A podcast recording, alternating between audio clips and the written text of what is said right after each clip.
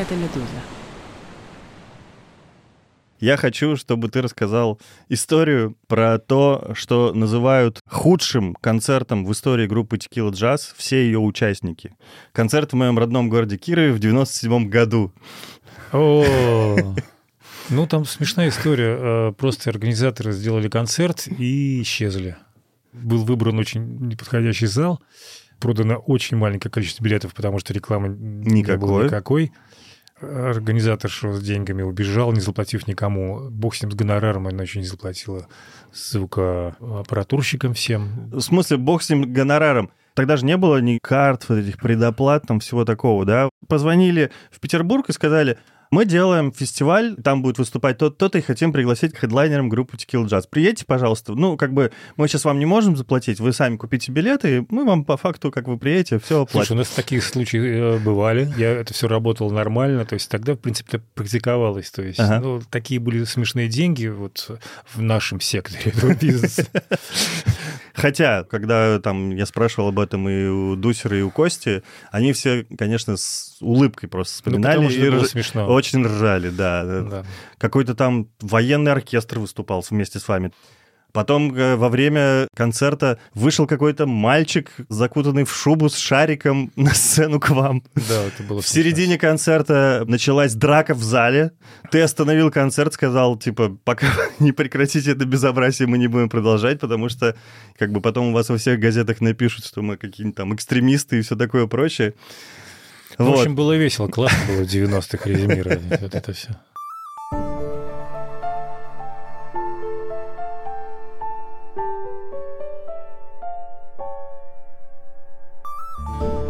Всем привет! Это подкаст «Кроме звезд», который я, журналист «Медузы» Александр Филимонов, веду вместе с Евгением Федоровым, великолепным музыкантом, лидером группы Tequila Jazz, Зорге, Оптимистика Оркестра.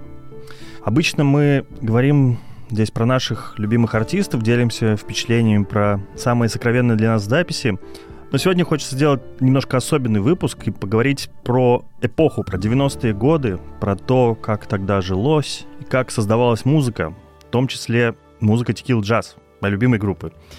А еще, конечно же, поговорим про других наших любимых музыкантов из той эпохи. Ты говоришь, что, в принципе, эта ситуация в 90-е была довольно частой, да, то есть там, приезжали вы за собственный счет играть, может быть, где-то сталкивались с такими же вещами, когда вам не платили гонорар. И мне, в принципе, вообще интересно, как это все было устроено, насколько была оправданная экономика. Было ли понятие, условно говоря, шоу-бизнеса, зарабатывал ли ты на концертах что-нибудь? Слушай, ну, во-первых, последние, не знаю, несколько десятков лет у меня не было ни дня, чтобы я параллельно с группой Tequila Jazz и прочими моими группами где-то еще не работал. Так. То есть бесконечно это либо радио, работал на радиостанции, музыкальным редактором. Но это связано с музыкой все. Ну, всегда все было связано с музыкой. Ну, в 80-е это было даже с музыкой не связано, когда я работал, скажем, на конюшне или там ветеринарным санитаром, то есть всякое бывало. Но тогда э, я тупо работал еще кем-то, чтобы не получить статью э, тунец, известно. Есть, тогда можно потому было. что музыкант не профессия была. Ну, не профессия, тем более наша. То есть мы не могли играть в каких филармониях. Э, Наше Мгм. участие в Ленинградском рок-клубе, это же была не работа, это художественная самодеятельность считала. А, по поэтому это неофициально, да? Конечно, поэтому работать приходилось, и поэтому, в принципе, и в 90-е тоже экономически не опирался на нашу музыкальную какую-то деятельность. И, конечно, то, что касается вот этого самого э, плохого, но, скорее всего, это был, наверное, самый смешной, Мгм. самый курьезный концерт на- нашей истории. Это просто следствие того, что были не отрегулированы вот все эти экономические Отношения. отношения, Да. да, в, вот, скажем, в, в нашем сегменте, говоря экономическим языком. В общем, короче, это была такая ларечная экономика, и мы, в А. принципе, тоже был такой ларечек э, маленький. И это, в общем-то, было все в порядке вещей, и это все довольно стремительно развивалось, на самом деле, и очень быстро вот эти все эксцессы сошли на нет. То есть какие-то мошенники, они оставались, они по сию пору существуют. Мгм. Но, в принципе, это было все нормально. Болезни роста, и мы это весело и, и как-то так вот с пониманием переваривали. Вот. Но А смог ли ты на этом зарабатывать? Иногда, да, иногда платили неплохие гонорары. В принципе, э, находясь в туре какое-то продолжительное время, мы какие-то деньги все-таки могли уже зарабатывать и так далее. Но, учитывая что, э, нашу позицию относительно форматов и прочего-прочего, мы не стремились расширять нашу аудиторию до какого-то ее коммерческого потенциала. Мгм. Да? То есть мы не создавали армию, как армия Алисы, например. Да? Сознательный андеграунд. да, мы осознанно занимаем какую-то нишевую позицию. И, может быть, просто работали на укрепление этой ниши и, может быть, э, привлечение в нее не случайных людей. Угу. А, вот и все. И поэтому какая-то такая скромная экономическая составляющая, она была спрогнозируема и принималась как должное. Все нормально. Угу. с большим удовольствием и с радостью делал какие-то еще вещи. Какие, например? А, как правило, это в написании музыки для кино, для театра, для телевидения. А там гонорары нормальные, там, там хорошо. гонорары приличные, угу. да, всегда были, и оттуда поступали авторские отчисления, естественно, угу. с, с телевизионных показов и, и прочих каких-то таких вещей. А, в принципе, этого было достаточно, чтобы содержать семью и спокойно заниматься таким нормальным, ну, не то чтобы андерграундом, но, в общем, ну, в общем, коммерческим искусством. Не приходилось, грубо говоря, идти в дворники, жертвуя там, не знаю, у меня, своим у меня творчеством. Был, у меня был такой момент, в момент между группе вот этого кризисного, в самом начале 90-х, когда мне пришлось пойти дворником поработать. Да? Это был очень хороший рок для меня, потому что до этого я играл в группе э, «Объект насмешек», и мы, в принципе, на волне интереса общественного э, к року вообще. Да проехали с гастролями по всей стране и выступали на больших площадках, включая стадионные ага. и так далее. То есть мы хапанули вот этой первой звездной штуки очень э, прилично. Э, вот. И потом так резко и вниз. По, да, пошло на пользу такой перепад. Ага контрастный. Это было очень классно. Но э, потом я из дворников ушел, потому что у меня появилась работа на радиостанции. Я работал музыкальным редактором на Радио России.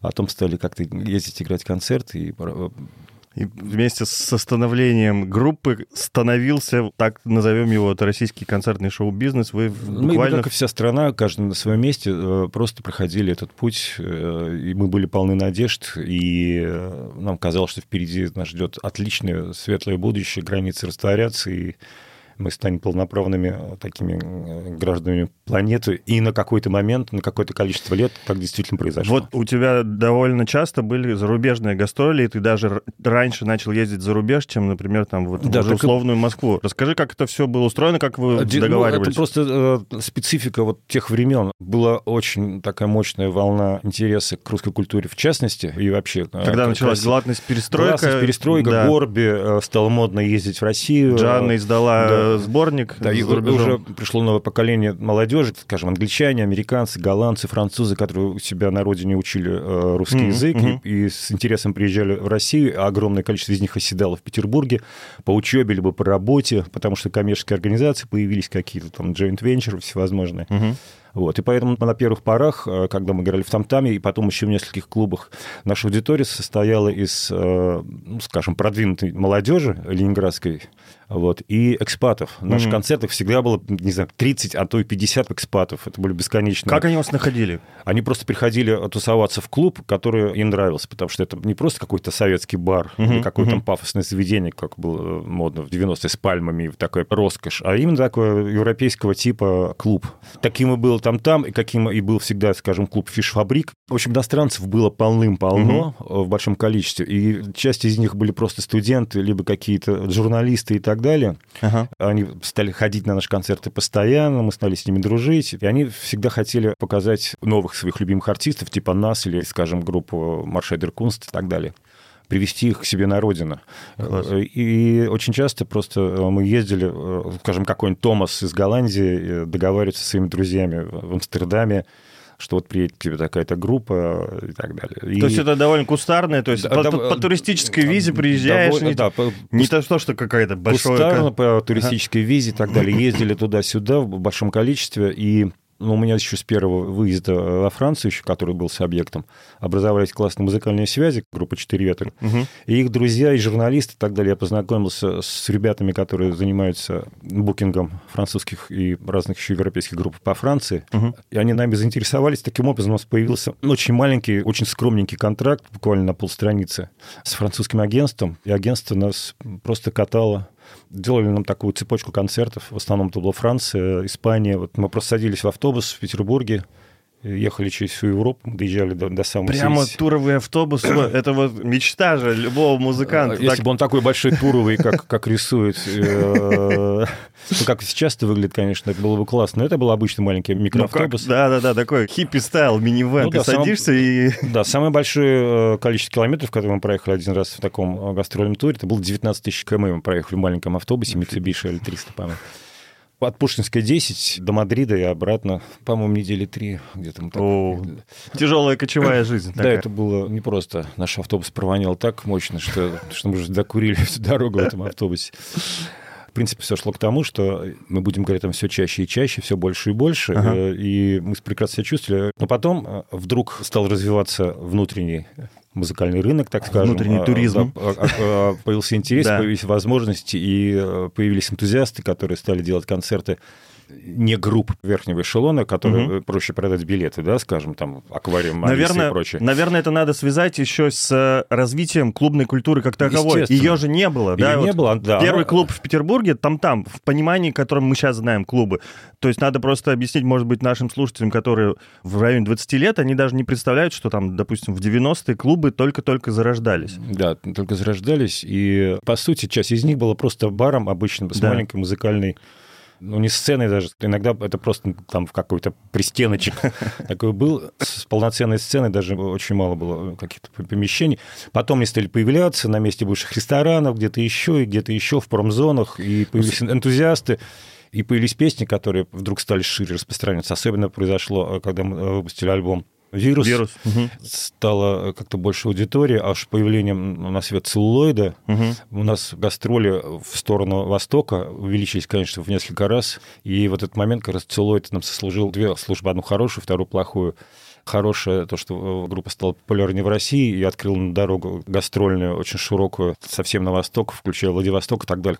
И мы стали реже ездить на Запад, потому что мы все время были заняты гастролями по России. То есть ты жалеешь, в принципе, что, скажем так, не открылись дороги на весь мир или как? Да, они могли бы открыться, потому что мы обнаружили, что наша музыка полностью конвертируется, Мгм. и то, что мы поем на русском языке, не являлось, в принципе, никакой преградой. То есть люди слушали нас совершенно спокойно, тем более в странах, которые изначально не англоязычные, скажем, страна Испания, где по-английски в те годы говорил не, не Мгм, так уж и много мгм. людей, и часто очень тот принцип, по которому мы сочиняли музыку, и вот эта образность, которую мы а, пытались музыкой выразить, а, приводила к тому, что люди, не понимая текста, иногда подходили к нам после концерта, разговаривали с нами долго, и выяснялось, что не понимали, о чем идет речь в песне, не, не зная русского языка. То есть средствами музыки, тембров и прочих вот ее составляющих нам удавалось донести смысл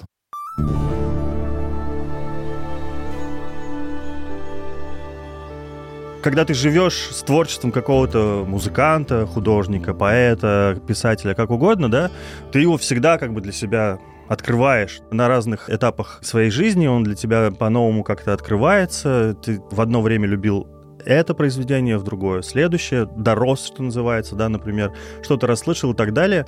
И у меня тоже много в таких волн а, интереса к твоему творчеству. И сейчас я бы выделил вот так внезапно, мне кажется, моим любимым альбомом сейчас является 150 миллиардов шагов. А, альбом 99 года. А, это, получается, третий альбом Tequila Jazz, правильно? Эм, Четвертый, простите, да. Это у меня как-то плохо с фактами. Я тоже не сразу ответил. Но можно как-то тебя выспросить про историю создания этой пластинки. Она как-то очень особенно легла мне на сердце и в те годы. В тот момент я уже переехал в Москву и начал ходить потихонечку на концерт Tequila Jazz. На презентации я не был, по-моему, это была презентация в клубе Юту, который уже сто лет как не существует, в Тушино. Вы там играли, я видел какие-то м, фото-отчеты оттуда и все такое. Красивая была презентация, я помню. Про сам альбом. Ты мыслишь концептуально, да? Это же считался альбом частью трилогии. Расскажи про это, вот э, какой он и что значит. Трилогия осозналась как трилогия уже после этого альбома, мне кажется, все-таки. То есть, не- когда мы писали «Целлулоид», мы не думали, что все будем писать трилогию. Если я где-то это говорил, то это, видимо, я... Уже постфактум. А, Уже постфактум, да, что типа а, я начал это ощущать, предощущать во время целлулоида, что мы не ложимся в один целлулоид. Совершенно очевидно, что мы не ложились систематически, вот, и продолжили этот альбом уже с 150 миллиардами шагов. Целлулоид — это такая своеобразная фига в кармане, наверное, была в тот момент, да? То есть э, все Да. знали Tequilajazzz как группа, которая записала «Стреляли», «Вирус», такой лютый хардкор, куча альтернативных фанатов, и вдруг Женя Федоров выпускает там песню «Зимнее солнце», что-то какая-то попса, ну, при этом как бы это наоборот угу. должно было вывести группу в мейнстрим. Оно вывело, но краткосрочно, потому что там были исторические события в виде дефолта, которые прикрыли вообще весь шоу-бизнес на некоторое количество лет. Но это действительно был такой для таких true фанатов такой... Ну да, смотри, э, во-первых, не секрет, что мы слушаем музыку совершенно разную. То есть, если мы играем, вот, скажем, условно говоря, хардкор, что мы только хардкор слушаем. Совершенно не так. Например, когда мы записывали пластинку э, «Стреляли», Угу. Я помню, что я ехал довольно долго на автобусе всегда в студию. Я в плеере слушал все время одну и ту же кассету. Это была кассета Стины Норденштам такая амбиентная, такая очень северная, такая лаконичная, угу, такая да, музыка, которая вполне рифмуется с, с другим нашим героем, э, Дэвидом Силвином, да, то есть и там угу. даже его коллаборатор Джин Хассел э, участвует и так далее.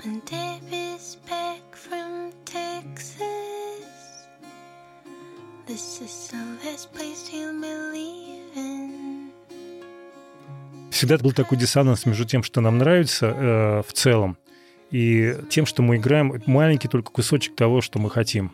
Слушали гигантское количество совершенно разной музыки, и там и всякую электронную. Дусер все время слушал джангл со всеми этими барабанными всякими странными наворотами. Я тоже слушал большое количество. И все джазовой музыки абсолютно разной.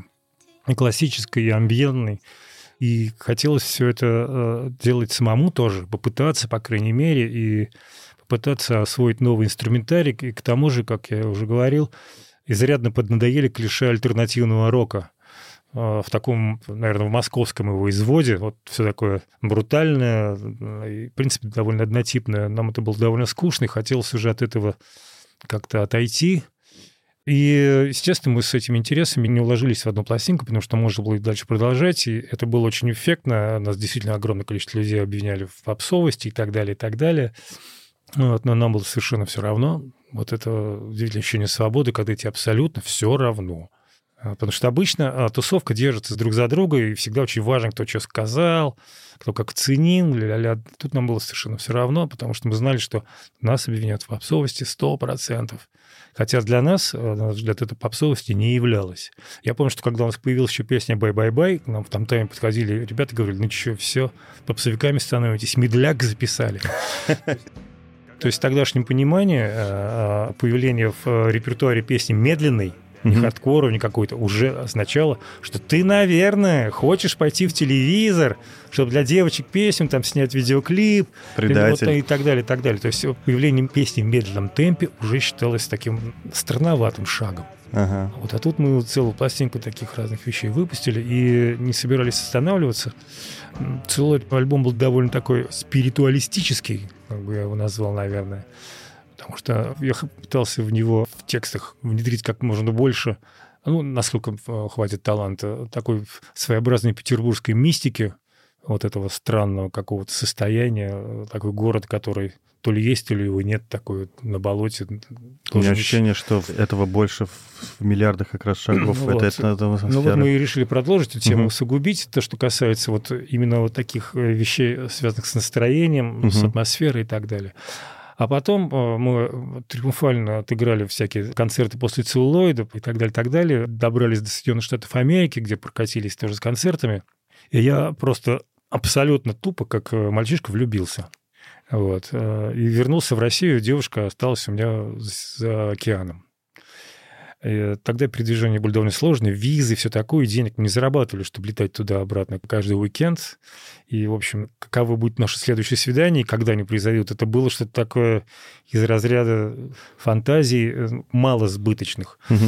В общем, я ходил э, адски влюбленный э, вот все это время, все, все держал, бесконечно созванивался по телефону, тратил адское количество денег на телефонные переговоры. Интернета вот такой, как сейчас, можно позвонить в WhatsApp, вот кому угодно, тогда еще не было и понаписал вот этих песен, и в них просто вот это все сублимировалось. Вот эти два разных города. Один находится по ту сторону океана, другой вот здесь, вот тот самый бесконечно нами воспеваемый. Вот, и все эти песни там, они посвящены конкретному человеку, в общем-то, и не только на этой э, пластинке. Но здесь практически все. Даже фотографию на обложке мы подобрали по принципу отдаленной такой схожести с э, прототипом. Очень В красиво. Это любовная пластинка. Мгм. э, Но то, что любовно, это, конечно, чувствуется, да. и она как-то замаскирована под какую-то общую метафизическую петербургскую смурь. Мгм. Вот. Очень петербургская Где-то правда. больше, где-то меньше, но в целом там 30 лет тишины, это оттуда же, по-моему, песня. Да, оттуда, оттуда. да. Ну, короче, там вот все такое.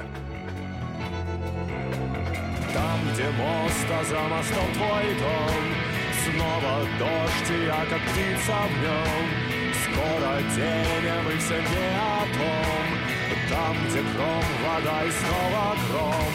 В глубине облака Я усну, а пока Холодный ветер будет казаться нам огнем. Оно полностью э, мои какие-то тогдашние настроения передает, а вот это состояние, его невозможно скрыть. Влюбленного человека видно издалека. Мне Вот. кажется, это настроение есть в клипе такая же, как и я. Ты там такой вот лиричный очень. Ну да, ну, в общем, э, решил, что если быть честным с аудиторией, то вообще с самим собой, то не нужно сейчас э, рядиться в какие-то альтернативно-музыкальные какие-то балахоны, а просто э, петь то, что действительно тебя волнует, и то, что тебя сейчас на сердце, на душе и так далее. Вот и все. Вот такая вот... э, Мы быстро очень ее сочинили, и довольно быстро записали. Мой абсолютный фаворит э, не только на этом альбоме, но и одна из любимых песен. «Меня здесь нет». Есть А, такая, да. Все как всегда.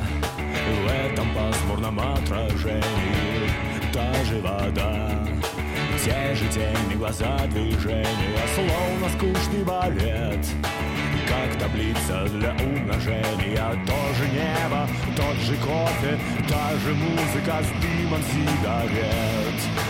Но меня здесь нет Солнце смотрит доверчиво. Очевидно, ты уже объяснил всю основную канву, что это альбом про влюбленность, если там нет какого-то дополнительного подтекста в этой песне. Там есть, конечно, подтекст, потому что э, я был человек женатый, у меня была молодая, э, но уже семья, и вот это, конечно, ощущение от того, что ты находишься телом здесь, а душою там, всяческие географические реалии, которые э, этому соответствуют, там в текстах тоже разбросаны, там и там, там в глубине яблока, например. Нью-Йорк — это большое яблоко, мгм. э, так говорят о нем. Да, конечно. Вот. И э, недословно, но в целом это вот тогдашнее мое состояние описывает достаточно точно.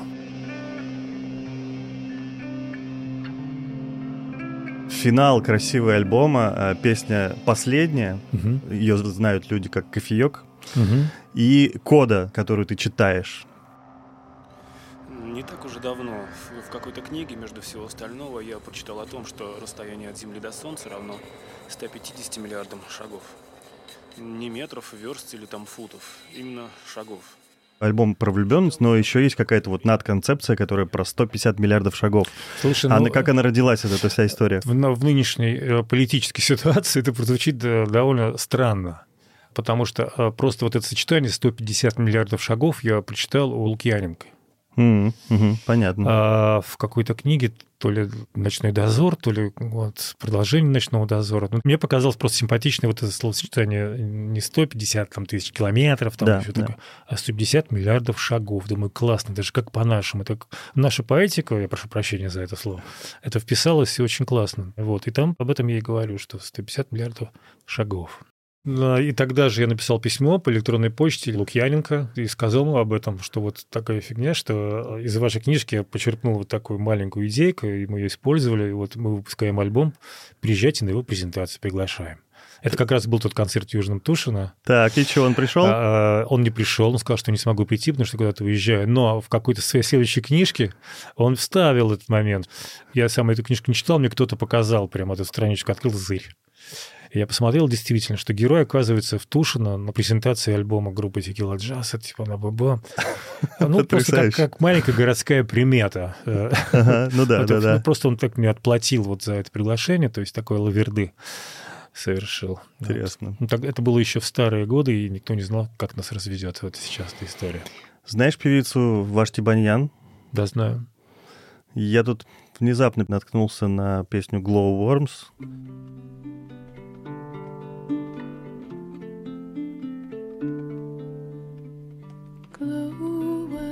chose the path we have to tread. Dream as we should. И очень похож риф. Да? На кофеек. Внезапно я нашел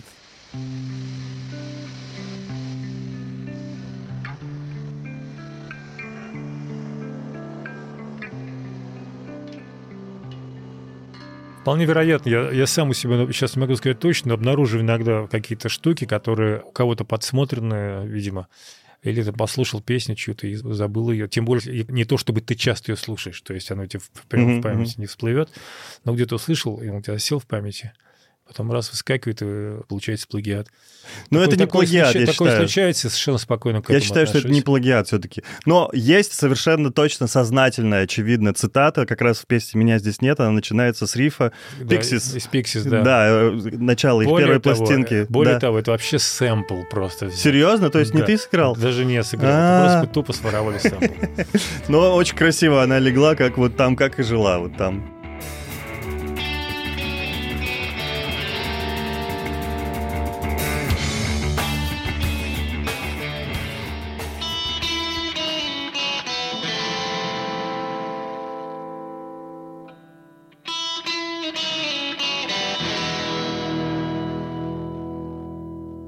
Я хотел бы такой твой условный там топ-3, топ-5, не знаю, важных для тебя групп именно из 90-х, то, что вот определяло для тебя звучание именно этого десятилетия. Ну, Smashing Pumpkins, наверное. Отлично, мы сразу же попали с первым кандидатом же. А почему? Но они интереснее прочих, мне кажется. То есть, по крайней мере, э, совершенно очевидно, что э, помимо своего кумира Ози Осборна, Билл Корган смотрел, скажем, на группу New Order тоже. Да. Это слышно, и, соответственно, ты чувствуешь, что э, он чувствует движение историческое. Группа Order была очень новаторской. Он с ними потом записался на альбом Get Ready уже в нулевых, Вот. да. У них чувствовалось дыхание какого-то чего-то нового, э, вот такого открытого каким-то таким юношеским ветрам.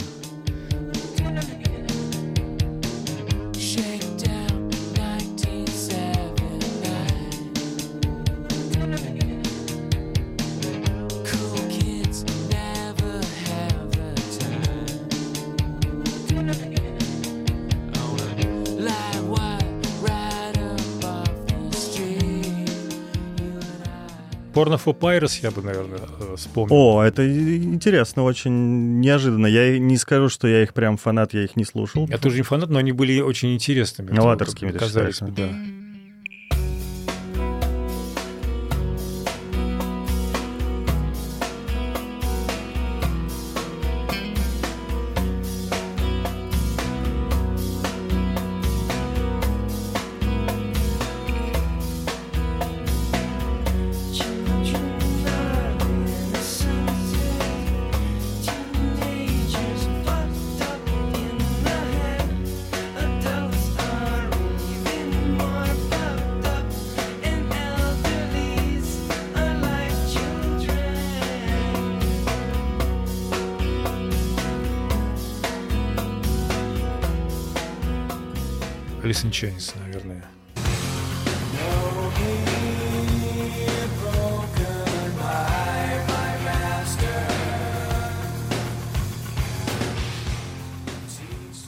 Всей плеяды вот этих вот основных гранжевых, то есть ни Нирвана, ни Перл Джам. Не, Нирвана я просто ее не рассматриваю, это как Битлз, что Нирвана, Нирвана, она просто Ну да, есть. она э, просто как есть, согласен, Цой да. И так далее. То есть Её- вот есть Нирвана, и что теперь? У меня дочка, ей 6 лет, она ходит в майке с Нирваной и, и знает, что это такое. Знает, что такое. Это Да, важно. Да, Нирвана, она всегда Нирвана. Нирвана — это прекрасно. Я не все в Нирване люблю. Я как раз попсовик, мне нравится больше всего Nevermind. Нормальный альбом. Stone Temple Pilots, кстати, О, я очень любил. кстати, да, отличные. Их почему-то все... Они э, считаются такой второго уровня группой, но... Это не важно, в первой или второй. Ну да, ну то есть... я как- знаю по опыту, что на первом уровне бывает э, не, не Да. всегда то, что заслуживает Разумеется, разумеется. Я очень люблю их, да. У Песня Крип прекрасные у мелодии. них. Я люблю мелодии очень, гармошка красивая, у них все потрясающе. Не все, но очень много крутого. Да, да.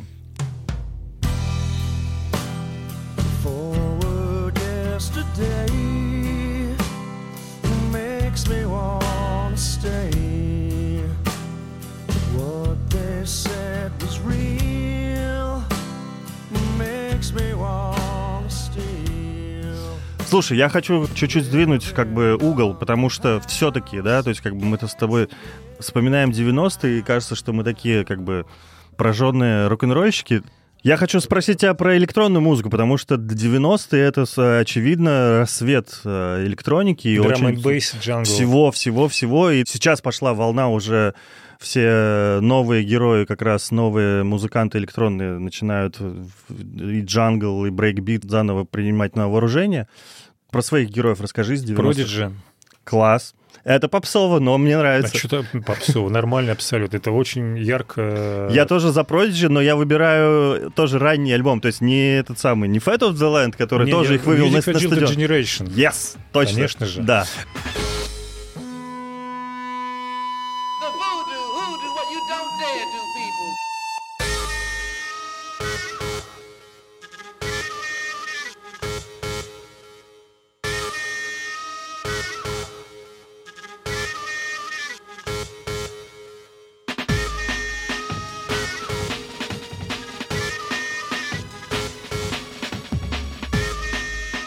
Знаешь, был смешной эпизод. Мы приехали играть в Москву. Один из первых наших визитов в Москву. Причем мы уже успели два тура скатать в Европу, Мгм. а в Москве не были ни разу.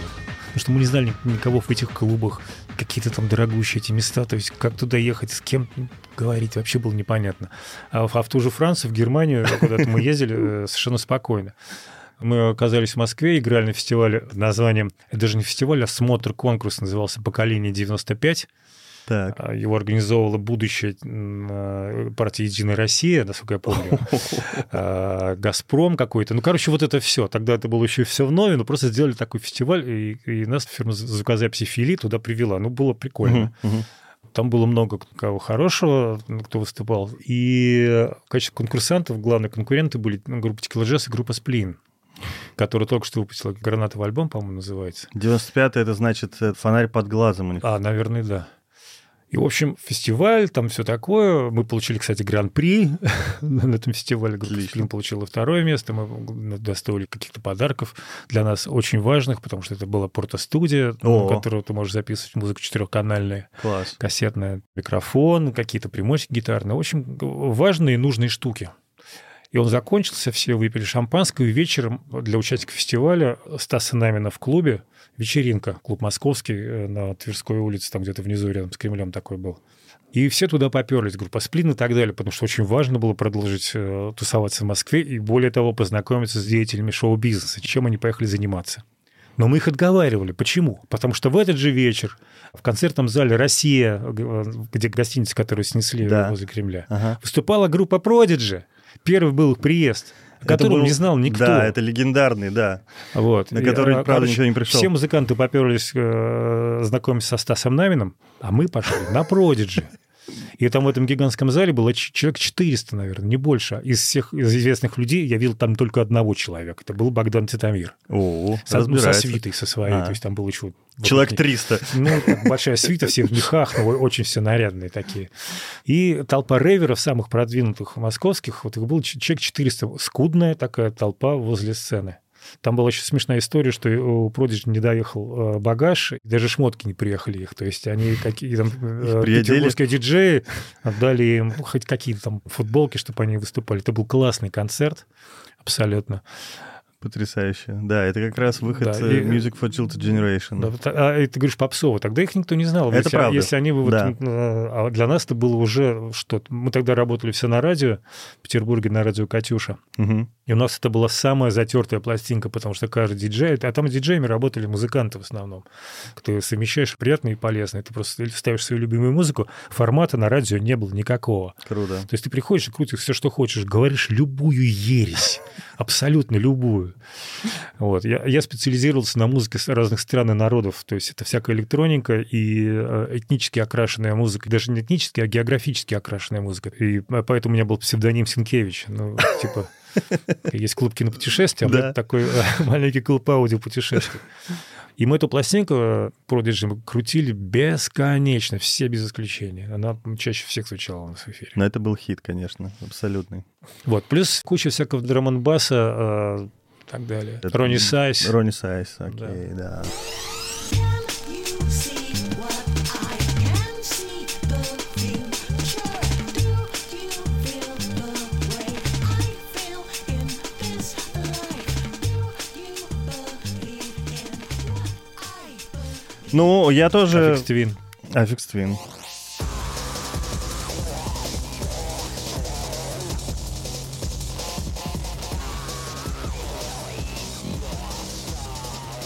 Я тоже выберу вполне себе попсовые варианты. Ну, Underworld, конечно.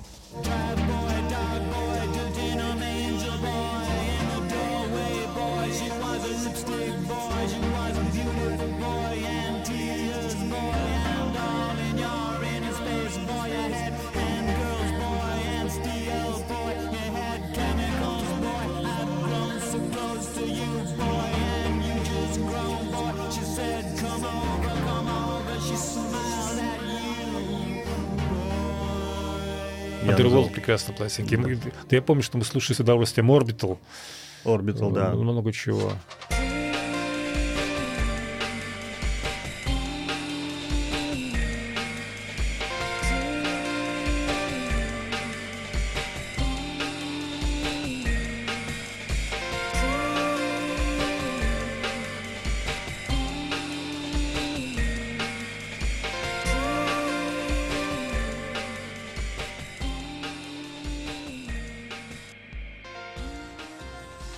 Про массив атак забыл сказать?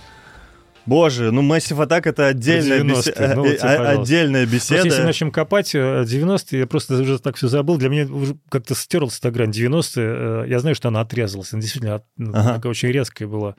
И как начались 90-е, так они закончились как-то одномоментно. Это исторически, эстетически так выглядит. Это удивительный феномен. Вот. Но, тем не менее, я уже много и забыл так как-то. Massive Attack, наверное, главное. Я ходил на все концерты, когда они приезжали в Москве. И потом один раз мне э, повезло, я сходил в Лондоне на них э, прямо О2 арена, и это какое-то незабываемое ощущение. Ну, конечно. Я там купил футболочку, и потом через какое-то время был в Петербурге, зашел в магазин до Марата в виниловый, зашел за пластинками, и продавец, бросив на меня взгляд, вдруг сказал, у тебя родной мерч. Сразу вычислил. Я говорю, как ты этого понял? Ну, такого у нас тут не достанешь. Я такой сразу гордый ходил Ну, вот, по видишь. городу. Смотрите, какая у меня футболка.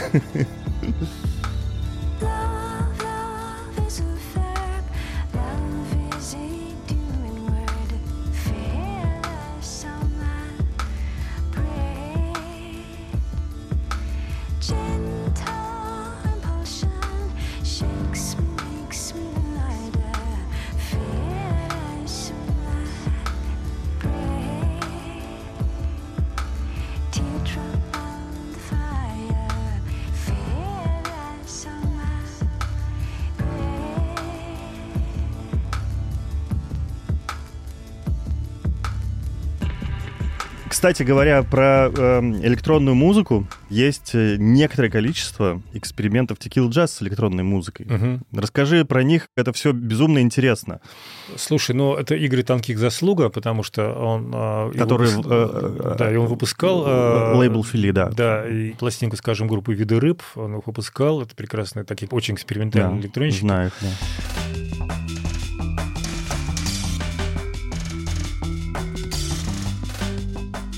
Ну, тогда была такая мода, в принципе, даже такое условие. Должны быть обязательно ремиксы, потому что Да. танцевальная культура очень сильно поднялась, и такое было коммерческое решение. Но это еще с 80-х, когда начались э, дискотека Хасиенда э, в Манчестере, да, и, разумеется, в New Order, когда делают свой новый трек, они потом делают расширенную Ну, конечно. танцевальную версию.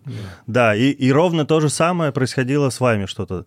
Ну нет, не совсем не то же самое, просто появилось э, совсем немного ремиксов на две или три песни, и несколько из них э, стали очень удачными. Э, Настолько удачными, что мы стали на несколько лет их заложниками. Это, например, какой? Ну, например, э, ремикс на песню «Самолет», Да, который лишь делал, луна, который делал, да, Максим, лишь Го- Максим луна, прости. Головин, да. Лишь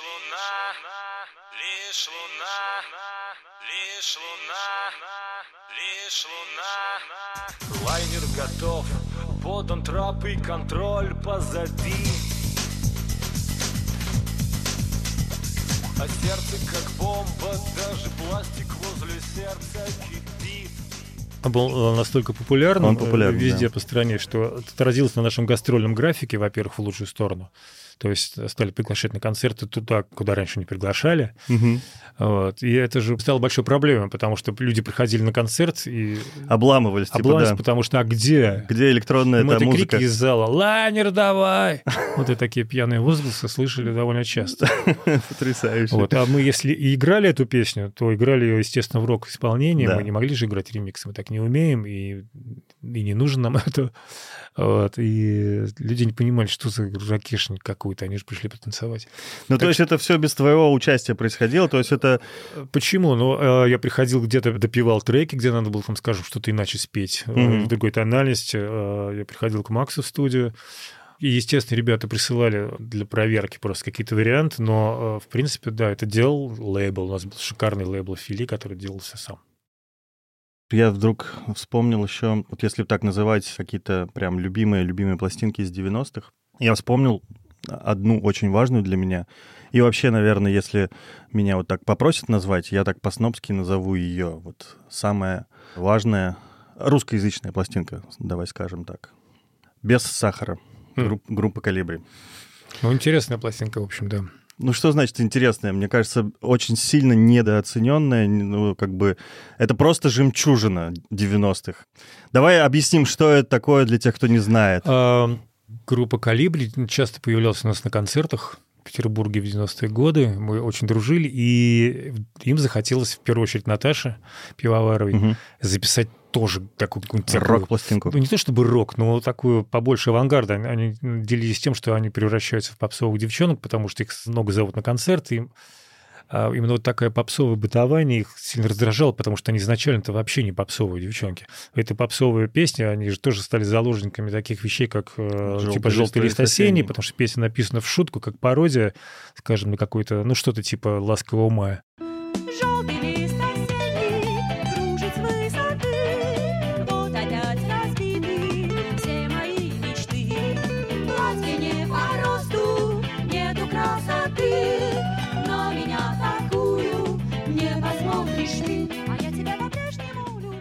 В итоге это песня, которую все любят, и, и люди становятся вот заложниками собственной пародии на что-то плохое. Да, и они э, попросили нас записать что-то вот с ними, и я был счастлив, потому что мне это было еще до целлулоида, Да.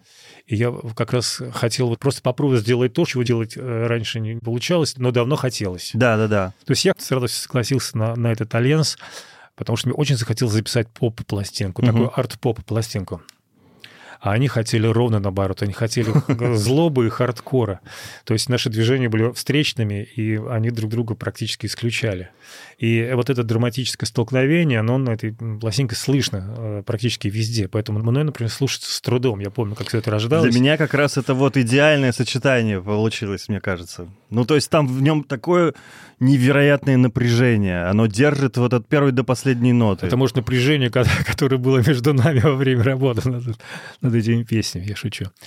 Ну, в общем, да, вот э, это удивительный случай, когда это родилось в борьбе, вот, вот именно в такой. Надо сказать просто про группу «Калибри», что они довольно часто применяли в своей истории такой метод, приглашая готовую группу, уже у них есть как бы такие наметки песенные, и группа... Абсолютно всегда. Это их Да. практика. Либо, либо Первый группа альбом записан так, как аквариумом, музыкантами аквариума и, и телевизора. и телевизора, да, вот потом еще кто-то. и- Слава, Слава Кошелев был Да. такой отдельно взятый прекрасный бас-гитарист и аранжировщик. Вот. А без потом- сахара фактически ты весь саранжировал. Ну, я и плюс ребята, конечно, Дусер в основном.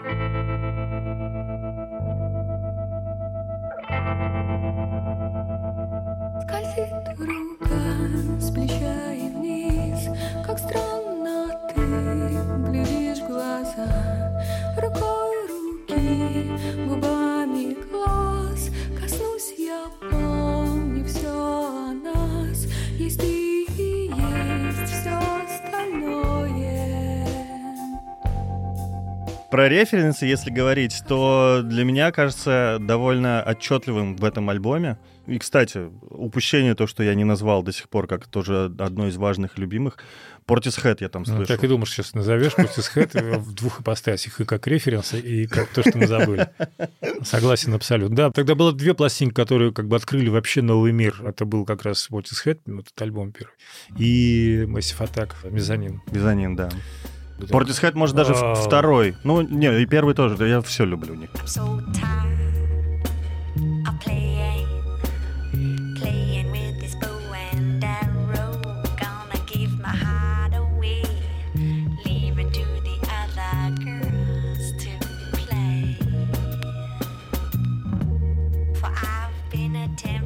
У тебя есть что-то самое такое важное? Что-нибудь из самого любимого оттуда? Мне нравится песня «Ромашки», Ромашки, да. потому что самая такая деликатная, спокойная, без наворотов.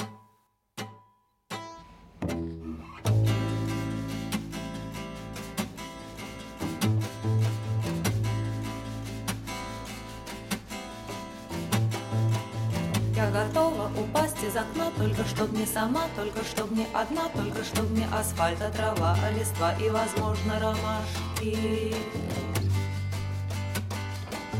Ладно делать, так делать одна В одиночестве буду дрожать, как струна В небе скрылой падение, полеты заменит.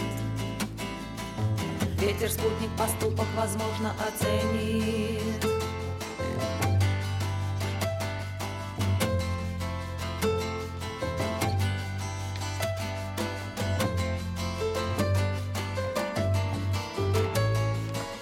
Я за краешки платья держу, не раскроется мой С любопытством на землю как она быстрее светит Вон какой-то осколок блестит, а налево ромашки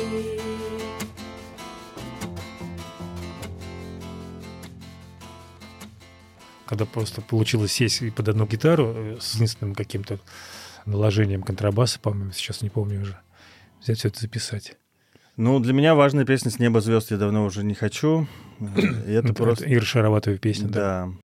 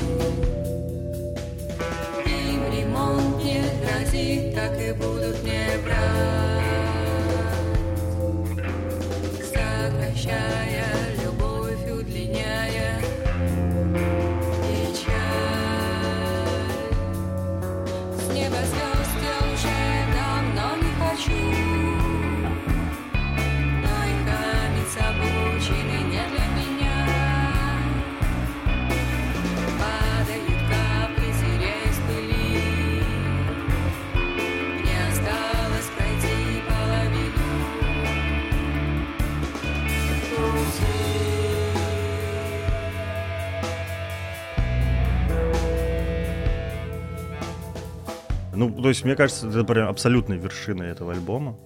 Очень забавно было наблюдать в последние пару месяцев, как сейчас был такой долгоиграющий, долгоуходящий трибют, Да. и как группа «Психея» исполняла эту песню, это было довольно забавно. Кстати, я с теплотой отметил, когда начал выходить этот трибют, все первые треки были практически без сахара. Я понял для себя, что я не одинок в этом. То есть и группа Курара спела песню из без сахара, и кто-то еще, еще. И я понял, что для многих это очень важный В общем, я тоже это отметил, да. Про песню ту.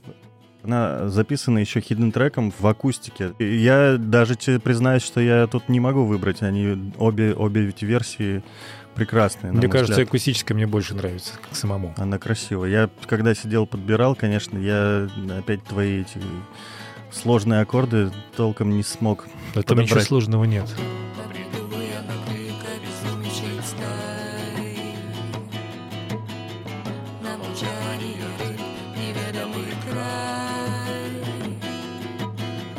Там ты начал свой путь, и я знаю одно. Оттуда навстречу идешь ты давно. С неба звезд я уже давно не хочу. Но и камень с не для меня Падают капли с пыли Мне осталось пройти половину Половину